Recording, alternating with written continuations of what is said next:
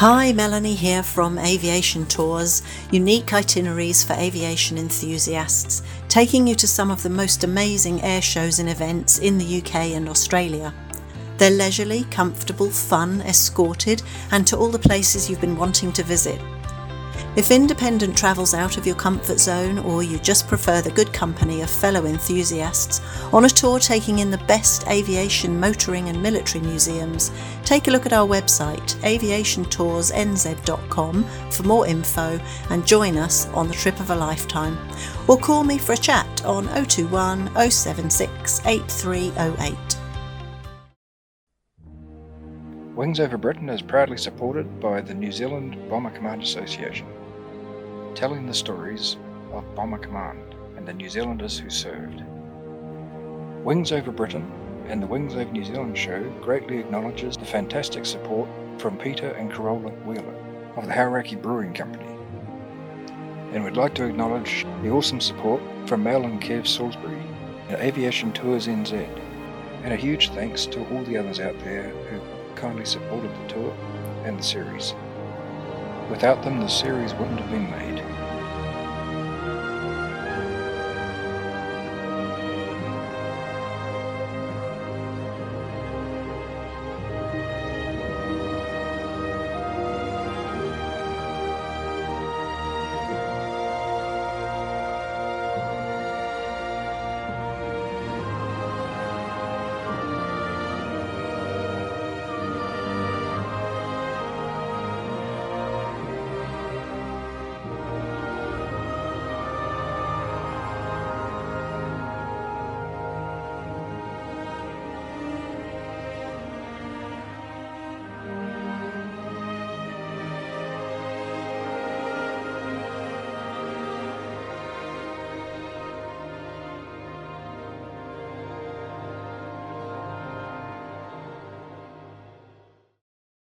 Welcome to the Wings Over New Zealand show with Dave Homewood. Well, I'm at Bottisham Airfield, or former airfield, and I'm with Jason. Jason Webb. Nice to meet you, Jason. Nice to meet you. Um, this has been a bit of a surprise to me. I didn't know this museum existed, and uh, uh, my good mate Mike Shreve has brought me along here, and he obviously knows all about your museum, but I didn't know about it. So, um, well, we've just had a look around, and then you've given me a, a jeep ride around the perimeter of the old airfield, which was fantastic. Um, tell me, how long has this museum been here, and how did it come about? Um, it, it's been in this plot since about 2014. We Okay. didn't open to the public though until about 2019. Um, it was formerly a smokery and had been. It, it was in a fairly horrible state when we, we came across it. So we spent the best part of three years restoring it Okay. before we could open it to the public. So it's really only been publicly open about two or three years now. Oh, right. Okay, that's probably why I hadn't heard of Yeah, it. It yeah. hasn't reached New Zealand yet. no, well. It won't be long. yeah, exactly. I'm going to publicise it.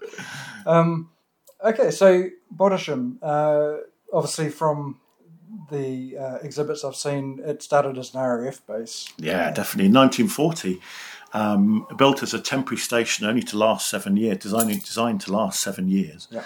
um, and really was formed at the height of the Battle of Britain. Uh, and the Tiger Moths from Cambridge Airport were dispersed here and fitted with bombs with the idea of throwing back Hitler in the event in the event that he invaded uh, Britain. But thankfully, that never came to pass. Yeah. And then the airfield went to Army Cooperation Command, uh, flying aircraft like Lysanders, Tomahawks, Austers, uh, and then onto the RAF Mustang um, up, up until 1943. Okay. Now, the Tomahawk is an aircraft that is well known for the Middle East and uh, obviously uh, out in China and places like that, but you don't often see much about it here in Britain. Yeah, And that, that's uh, it was in the Army Cooperation role. yeah, Um, it, it needs to be remembered more for what it did here. Yeah, definitely. I mean, it, it was only in service here for about six months. Um, and they decided it was perhaps more suitable to the Middle East.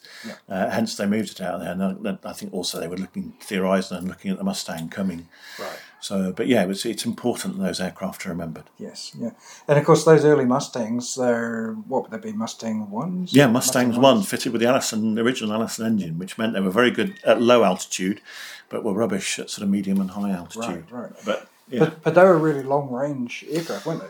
Yeah, they were. They Even were in those early days. Yeah, even in those early days, and they used them literally to range around France, Holland, and cause as much nuisance as possible. Um, you, on raids like they called rhubarbs, for example. Yeah. Um, and they were very successful at because they were very fast at low level and could go go as long as you wanted them to. Yeah. So they were strafing trains and Trains, and- yes, ammunition barges, all sorts. Yeah, anything, any targets of opportunity. Okay. And this is long before the Americans started using uh, uh, Mustang, the, the later Mustangs?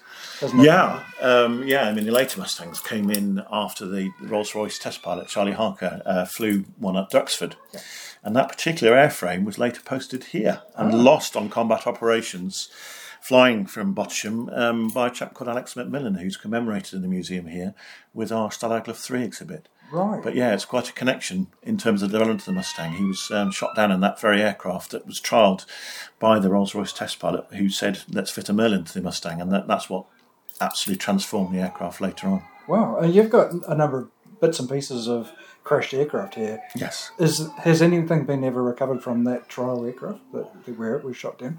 Which particular? That's, That- that- not to my knowledge, no. That came down in Holland, and I'm not aware of any wreckage that's come from that one. That'd be a good one to go dig, wouldn't it? It would be a fantastic one. Um, and of course, outside here, you've actually got a Mustang sitting there. It looks absolutely mint. It looks so real, um, like it's just flown in, but it's not a real Mustang. No, it's actually a rep- fiberglass replica, but we've done an awful lot of work putting a cockpit in it, putting a real undercarriage in it, and doing a lot of scale detail work to make it look as realistic as we can possibly make it. And I think hopefully we've achieved that because we get an awful lot of people asking us, when's it flying? When's it? Uh, how did it get in here? So yeah, um, we, hopefully we've achieved our goal. Yeah, well, certainly have. I mean, you know, it's got the oil along the side like it's just been flying. so Yeah, yeah. It, it looks fantastic.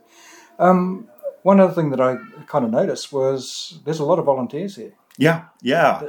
We've been very fortunate. We've got a, a huge band of volunteers who come and help us. Uh, and it's really what we've become known for. A lot of the reviews feature our volunteers for being so helpful. We're trying to make it a friendly, happy atmosphere where people can come in and just enjoy. And if they've got questions, then we've got volunteers who can answer them. And it's it's great to have. Yeah, absolutely. Um, you've also got uh, one section that's dedicated to sort of the local defences in terms of the Home Guard Yep. and ARP and all that sort of thing, and that, that's great. That's really neat to see. Yeah, I think it just tells the whole story. What we want when we set out in the museum, we want to tell the whole story of Bottisham Airfield Museum. So the RAF, uh, the Home Guard, the local defence, the Americans, and the Belgians who were here. So make it a fully rounded story. That was very important to us. Yeah. So, who were the Belgians that were here? Well, the Belgians came here in 1945. It was the RAF section of the um, Royal Air Force, and it was formed really with a view to creating the Belgian Air Force after World War II. Oh, right. So they created like a training school that was based between uh, here, partly at Bottisham and partly at local Snailwell, just a few miles from here. Okay. Uh, and it was training a lot of their pilots and also training their engineers to work on aircraft. Right. Okay.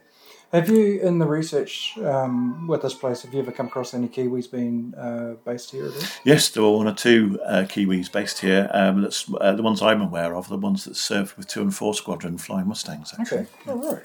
I'll have to look into that. yeah, excellent. Um, are there any other aspects to the museum that you think we should cover? I think for me, it's the personal stories. Um, there are a lot of airfield aircraft museums around Cambridgeshire and around the UK that focus very much on the aircraft. We've tried to focus more on the personal stories behind the aircraft, telling them telling them about the people, what they did, and what they achieved. Um, and I think that's what makes us different. I hope is the personal stories. I certainly noticed that, uh, and the fact that you've got uniforms of actual people who served here Yeah. and their story next to it. Um, Yeah. You know, it's not just a replica uniform; it's their uniform. Yes. yeah. That that really brings it home. I. Yeah. A- And I, I love the fact that you've got two different commanding officers' office set up. You know, they've got the British, uh, the RAF commanding officer, and then you've got the US commanding officer. Yeah, I think that's fairly unique. We've got, uh, we're very fortunate to have the family, uh, families involved, especially with Charles Rochford Lusada, who was the first station commander here at Bottisham. They very kindly donated his uniform and his desk and his chair, and so we've been able to create a wonderful exhibit, which was later topped off by finding the um, the uh, Christmas dinner menu on the eBay in Canada. Would you believe? Wow. It was signed by all the participants of the Christmas dinner here in 1941, and we tracked that down on eBay. Oh, that's fantastic. Yeah. Yeah. So yeah, just another personal story. I'm sure there's probably lots of people out there with connections to Bottisham who, Hmm. who probably don't actually realise just yet. So if anyone out there has stories that they want to uh, send to you, how do they get in touch? The best way is through the website. Um, our website is bottishamairfieldmuseum.org.uk. There's contact us section on there with a with an email address, telephone numbers, etc. So they can reach out to us through that. It's probably the best way. Or if you're on Facebook as well, we've got quite a large uh, presence on Facebook with a group and a page, Bottisham Airfield Museum. Okay, I shall be looking that up fairly soon and liking that page. Um, you obviously have events here as well? Yes, we do. Yeah, we've got an area of, of, space outside the museum, which is about four or five acres, and we we run large events on that. We ran one about a month ago, Bottisham at War, which was a big, nice sort of 1940s weekend where we had 1940s singers. We had a large uh, battle reenactment with Germans and uh, Allies fighting it out in our battle, yep. uh, using blank firing weapons and explosives um, and lots of military vehicles and um, people promenading in 1940s uniforms. So it's a fantastic weekend. Brilliant. Well done. Well, uh, all I can say is thanks very much again. It's been a pleasure to discover this place. No, thank you for coming. Cheers. That was the Wings Over New Zealand show with Dave Homewood.